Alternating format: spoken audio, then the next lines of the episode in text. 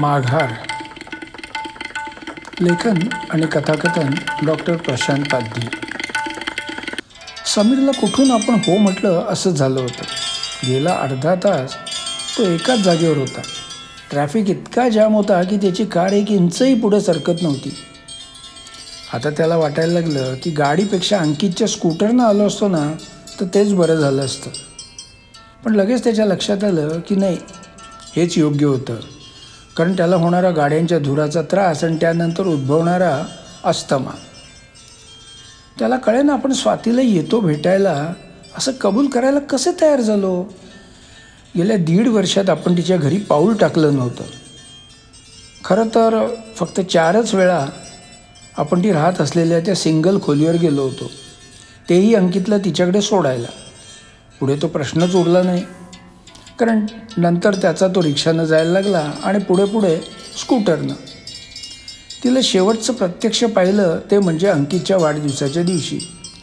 ठरलेल्या ठिकाणी येऊन तिनं अंकितचा आवडता वॉलनट केक बनवून आणला होता. तो घ्यायचा होता म्हणून.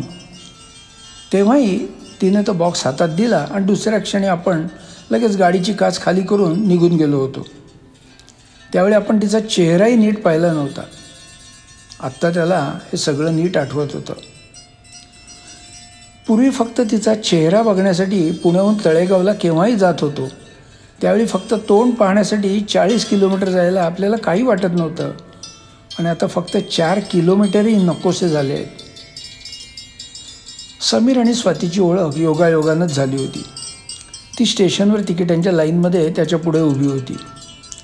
त्याचं लक्ष फक्त तिच्या पाठीवरून खाली लोंबणाऱ्या लांब शेपट्यावर होतं. ती तिकीट काढून पुढे गेली आणि समीरही हिप्नोटाईज झाल्यासारखा आपलं तिकीट न काढता तिच्या मागोमाग गेला. नुसता गेला नाही तर चक्क तिच्या मागून लेडीज डब्यातही चढला आणि नंतर पोलिसांना डब्या बाहेर काढलं तेव्हा कुरकुरत प्लॅटफॉर्मवर उतरला. हा सगळा प्रकार तिच्या लक्षात आला होता पण त्यावेळी ती काही बोलली नाही. तो उतरल्यावर फक्त गालातल्या गालात हसली. त्यानं तिचं ते हसणं पाहिलं आणि ती त्याच्या हृदयात थेट घुसलीच. नंतर तो रोजच तिच्या जाण्याच्या वेळी यायला लागला आणि एक दिवस चक्क तिच्यासमोर गुलाबाचं फूल धरत फिल्मी स्टाईलमध्ये आय लव यू म्हणाला. तेव्हाही ती लाजली आणि गोड हसली. त्यानं ओळखलं आपलं जुळतं आहे आता एक एक पाऊल पुढे टाकायला हरकत नाही. आणि काही दिवसातच त्यानं तिच्या भेटीगाठी घ्यायला सुरुवात केली. समीर या बाबतीत इतका नशिबवान होता की दोन महिन्यांनी तिची कॉलेजची परीक्षा संपली आणि ती आता स्वाती समीर ठोसर म्हणून त्याच्या घरात आली. लग्नानंतरचे मंतरलेले दिवस भराभर उलटत होते. अंकितचा जन्म झाला आणि त्यांचं जगच बदललं. ती सतत त्याच्यामागे मागे असायची. समीरकडे लक्ष द्यायला तिला फुरसतच नसायची. समीरला मात्र अपेक्षा असायची की स्वातीनं त्याला वेळ द्यायला हवा. पण लहान मुलाची आईची गरज त्याला कळत नव्हती. मध्ये मध्ये त्यांचे खटके उडू लागले. आता त्यानं एकमेकातले मुख्यतः समीरला स्वातीमधले दोष दिसायला लागले.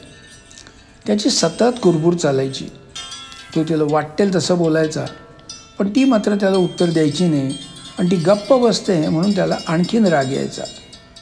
शेवटी वाद विकोपाला जाऊन त्यानं तिला डिवोर्स दिला. ती एक खोली घेऊन वेगळी राहू लागली. ती का प्रायव्हेट क्लास घेणाऱ्या अकॅडमीमध्ये नोकरीला लागली. पण पगार मात्र अगदीच तुटपुंजा होता. समीरकडून मिळणाऱ्या थोड्या पोटगीच्या सहाय्यानं तिचं कसं तरी भागत होतं. पण ती कधीच कुरकुरली नाही. अंकित समीरबरोबरच राहत होता. डिवोर्सच्या अटीप्रमाणे दर पंधरा दिवसांनी अंकित तिला भेटायला जायचा. सकाळी जाऊन संध्याकाळी किंवा रात्री परत यायचं. सुरुवातीचे दोन महिने समीर अंकितला घेऊन जायचा. पण नंतर त्यानं अंकितला स्कूटर घेऊन दिली आणि आपली या कामातून सुटका करून घेतली. खरं तर सगळं नीट चाललं होतं. स्वाती कशातच लुडबुड करत नव्हती. पण समीर आता ती घरात नाही आहे माहीत असूनही तिला नावं ठेवायचं. तिचे दोष उगाळायचा आणि हे सगळं तो अंकित समोर बोलायचा. त्यावर अंकित कधीच काही बोलत नसे. ऐकून न ऐकल्यासारखं करायचा किंवा काहीतरी कामाचं निमित्त काढून तिथून निघून जायचा. कधीकधी समीरला वाटायचं की आपल्याला स्वातीचे दोष दिसतात पण हे अंकितला कसे दिसत नाही आपण एवढं बोलतो ते त्याला पटत नाही की पटूनही आईला नावं कशी ठेवायची म्हणून तो बोलत नाही. पण एकंदरीतच त्याच्या डिवोर्सनंतर अंकित कमी बोलायला लागला. फक्त कामापुरतं बोलायचं. समीरची स्वतःची एक सॉफ्टवेअर कंपनी होती. त्यामुळे तो कामात दंग असायचा. पण कधी रिकामा वेळ असला तर मात्र त्याला स्वाती आठवायची. ती त्याला अनेक वेळा म्हणायची मी केस कापते पोनीटेल ठेवते. हे इतके लांब केस सांभाळायला व्याप होतात रे पण त्याचा या गोष्टीला पूर्ण विरोध होता. म्हणून तिनं आपल्या मनातला विचार कधीच पूर्णत्वाला नेला नाही. समीरला खात्री होती की आता डिवोर्स झाल्यावर तिला कोण अडवणार? कोणीच नाही. नक्कीच तिने केस कापून लहान केले असणार. अर्थात आता आपल्याला त्याचं काय? तिचे केस ती कापणार. आपल्याला बोलायचा काय हक्क? असो. आपण कशाला तिचा विचार करायचा असं मनात आणू नये? त्याच्या डोक्यातून ती जात नसे कधीकधी त्याला वाटायचं की आपण घेतलेलं डिसिजन योग्य होता काय? की आणखीन काही वर्ष थांबलो असतो तर कदाचित पिक्चर बदललं असतं. मग त्याला चुटपुट लागायची की आपण जरा घाईच केली. पण आता काय करणार? बांट सुटून गेला आहे आता विचार करून उपयोग तरी काय? आणि पुन्हा तिला कोणत्या तोंडानं विचारायचं? त्यात आपल्याला कमीपणा येणार नाही काय? ती काय म्हणेल? चक्क हसेल. नो असा विचारही मनात आणता कामा नये. तेवढ्यात समोरची गाडी सरकायला लागली आणि त्याच्या लक्षात आलं की बहुतेक ट्रॅफिक मोकळा व्हायला लागला आहे संध्याकाळी पोचणारा तो अजून अर्धा रस्ताही पार करू शकला नव्हता. आता त्याला भूक लागायला लागली होती. पण ट्रॅफिकमध्ये गाडी कडेला घेऊन कुठं रेस्टॉरंटमध्ये जाता येत नव्हतं. थोडक्यात तो ऑड वेळेला स्वातीच्या घरी पोचणार होता. तिला कल्पनाही नसेल की मी तिच्याकडे रात्रीच्या जेवणाच्या वेळी पोचणार आहे. म्हणजेच आज जेवणाची बोंब. एकदा मनात आलं की फोन करून तिला सांगावं की आज मी येत नाही नंतर बघू कधीतरी आणि सरळ घरी परतावं. पण गाडी मागे वळवणंही अशक्य होतं. बरं तिला सांगताही येणार नाही की जेवण बनव माझ्यासाठी. आपल्याला तो आता अधिकारच राहिलेला नाही हे त्याच्या लक्षात आलं आणि जरा वाईटही वाटलं. त्याला आठवलं ती फिश करी खूप छान करायची. शिवाय बरोबर मालवणी सार पापड आणि सुंदर फळफळीत भात तो दणकून खायचा. आपण ट्रॅफिकमध्ये अडकलो आहोत उशीर होईल तेव्हा जेवण करशील काय? असं विचारावं काय फोन करून? छे पण कोणत्या तोंडानं विचारायचं?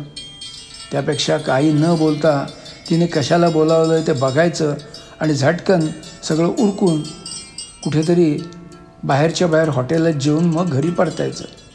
त्यांना मनातल्या मनात कोणत्या रेस्टॉरंटमध्ये जायचं आणि काय काय ऑर्डर द्यायची याची उजळणी पण केली. त्याला जरा बरं वाटत होतं कारण हळूहळू का होईना गाड्या पुढे सरकत होत्या. शेवटी सव्वा नऊ वाजता तिचं घर दिसायला लागलं. गाडी पार्क करून तो तिच्या खोलीवर गेला. ती वाटच बघत होती. जरा चिंतेत असावी. सर्वप्रथम त्यानं पाहिलं की तिने केस कापले आहेत की नाहीत. आणि तिची ती लांब सडक वेणी पाहून तो मनोमन आनंदित. ते खूप ट्रॅफिक लागला ना? आता पोद्दार रोडवर पाईप टाकायचं काम चाललं आहे ना? त्यामुळं गेला महिनाभर संध्याकाळी हाच घोळ असतो. असो.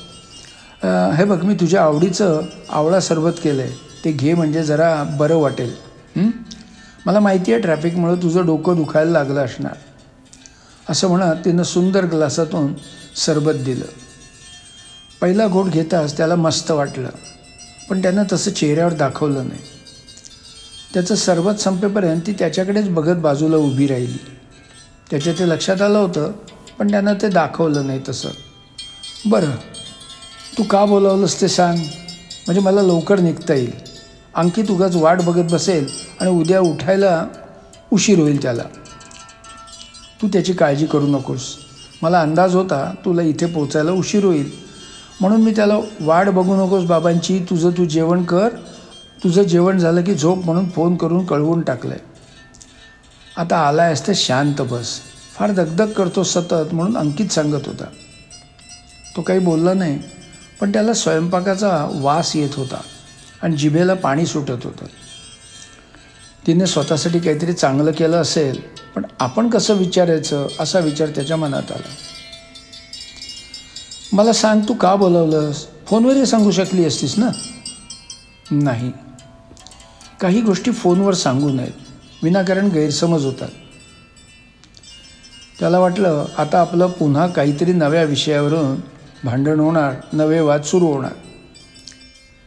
तुला माझा राग येतो मी आवडत नाही हे मला माहिती आहे. पण त्याबद्दल मी तक्रार करत नाही आहे तुला तुझं मत ठरवायचा अधिकार आहे. पण आत्ता कुठे काय म्हटलं आहे मी? त्याला कळे ना की आता काय उकरून काढते. नाही रे तू मला काहीच बोलत नाहीस पण कधीकधी तू आपली मतं घरी अंकित समोर व्यक्त करतोस. तू मला नावं ठेवतोस. पण त्याबद्दल माझी बिलकुल तक्रार नाही आहे फक्त हे तू सगळं अंकित समोर बोलू नकोस. हो. म्हणजे तो येऊन तुला हे सगळं सांगतो. मला कल्पना नव्हती तो अशी लावालावी करील. समीर मी काहीतरी वेगळं सांगणार आहे तुला. मला तू त्याचा आदर्श बाबा व्हायला हवा आहेस त्याला तुझा अभिमान वाटायला हवा. चार चौघात त्यानं समीर माझे बाबा आहेत म्हणून प्रौढी मिरवायला हवी आहे. पण काय होतं आहे तू मला काही बोललास तर ते त्याला खूप लागतं. आणि तुझ्याबद्दलचा आदर हळूहळू कमी व्हायला लागतो.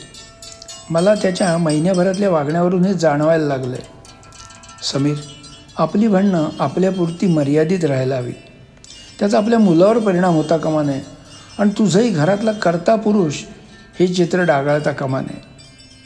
तुला माझा राग येत असेल तर तू मला कधीही फोन करून बोलू शकतोस. पण घरातली तुझी किंमत कमी झालेली मला चालणार नाही रे. आता तिचा आवाज कापरा झाला होता. तिला पुढे बोलवेना. ती पटकन आतल्या खोलीत गेली आणि आतूनच म्हणाली हातपाय धुवून टेबलावर बस. तुझी आवडती फिश करी आणि कोकमाचं सार केलं आहे त्याला कळेच ना की कोणत्या मातीची बनली आहे हिला स्वतःपेक्षा माझी जास्त काळजी आहे? ती माझी प्रतिमा जपते. आपण हिला काय समजलो आणि काय निघाली?